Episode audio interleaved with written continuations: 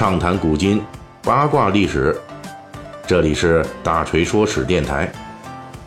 我们的其他专辑也欢迎您的关注。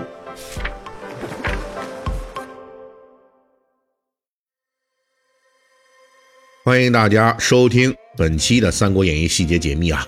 不好意思啊，最近的节目呢，呃，一直就往后顺延了这么两三天哈。主要是因为呢，很多事情太忙了。那么还有呢，就是这嗓子呢有点不太舒服啊。所以呢，呃，这几期呢，大家要是听的这声音有点不对劲儿哈，咱们继续聊这三国。呃，我们用了很多期啊，一直聊这个东汉末年各路的这地方豪杰。比如之前呢，我们已经介绍了荆州的刘表、益州的刘焉、汉中的张鲁、河内的张扬，以及西北马腾、韩遂、幽州刘虞等人，以及呢，我们用这好几期哈。说了这个幽州的骑兵天王公孙瓒，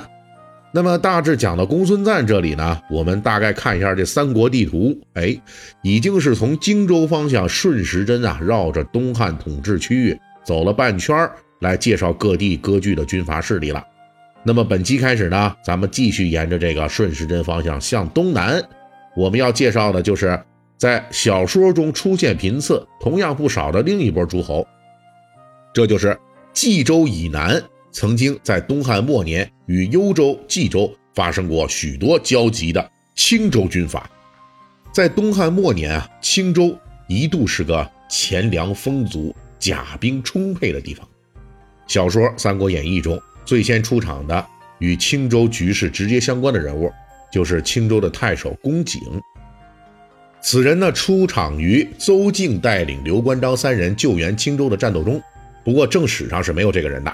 在东汉末年黄巾起义爆发之后，在公元一百九十年前后，青州刺史是焦和，但是焦和这个人呢，也没有在《三国演义》中出现，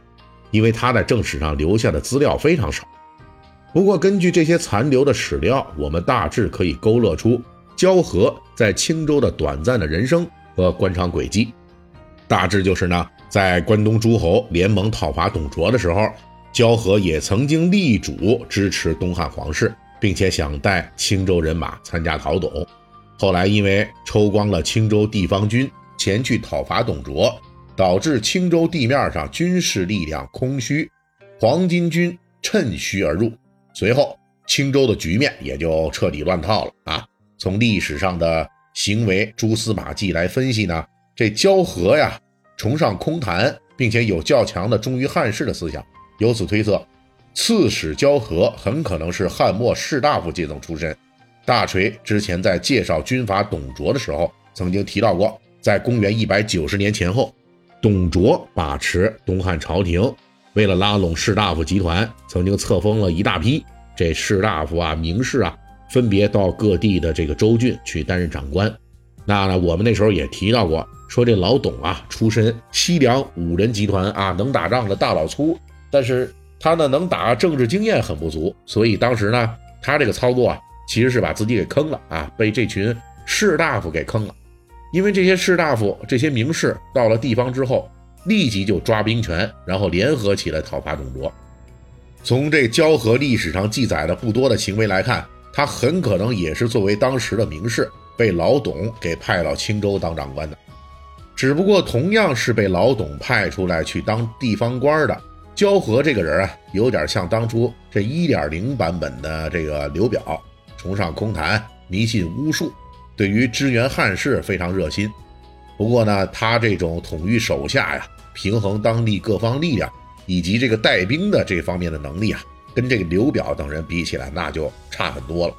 以至于虽然说这焦和曾经带领青州军马，又是讨董，又是镇压黄巾军。但是呢，因为他迷信巫术啊，自己又优柔寡断，所以呢，折腾来折腾去的这两件事呢，是一样也没干成。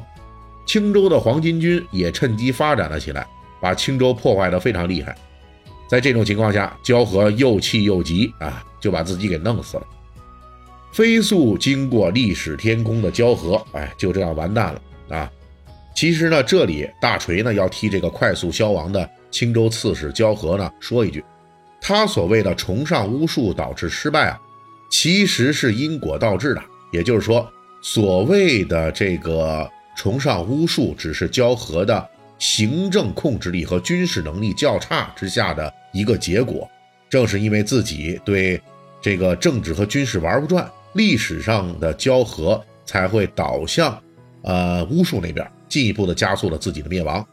同时呢，交河用自己短暂的政治生涯和性命，再度验证了这东汉末年，原来传统的东汉士大夫群体虽然有儒家学理在手，但是呢，由于缺乏这个硬功夫啊，也就是说呢，军事技能、组织能力啊这些硬货。那这样的人呢，当乱世的这地方长官呢，只会害人害己。当焦和活着的时候，这青州就已经够乱的了。那么死后呢，富饶的青州连个名义上的头都没了，立即引起周围势力的觊觎。结果就是本来已经很乱的青州，因为外部各方势力强势入驻，局面就进一步崩溃了。其实，在小说《三国演义》中，虽然没有让清坛高手兼职草包的这位焦和出场。但是也通过一些关键情节描写，侧面体现出了当时青州的这种混乱局势。小说中出现的与这个青州关系最多的一个地方，就是青州管辖之下的平原郡。哎，我一这么一说，大家可能就知道什么了。就是说呢，这刘备带着关羽、张飞啊，在平原这个地方与各路诸侯发生了很多故事。比如刘备等人因为平灭张举、张纯的叛乱有功，所以被公孙瓒推荐为平原县令。在这个地方，刘备后来又出兵支援了公孙瓒对抗袁绍的战争，后来成为平原国相。青州的北海郡太守孔融被黄巾军余部管亥围攻时，刘备接到太史慈求援之后，又是从平原出发解北海之围。后来徐州陶谦也是从平原把刘备给约请出去的。其实这个平原郡啊，大锤认为本身就是当时，呃青州混乱局势的一个集中体现。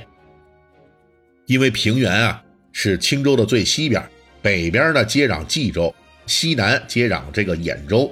啊，而且是空间上直线距离幽州比较近的地方。这历史上的这些地方呢，像这冀州有袁绍啊，幽州是公孙瓒，兖州是曹操，这都是强大的势力。对于这些势力来说，谁占据了平原，谁就可以向东轻易把势力深入青州。所以我们在历史上看到。刘备等人作为公孙瓒一方的帮手，曾经占据了平原。后来呢，袁绍得势，其子袁谭带兵进入青州，走的也是先占平原的这条路。平原的一再易手，也足见当时青州被外部各种势力进入之频繁。本期大锤就跟您聊到这儿，喜欢听您可以给我打个赏。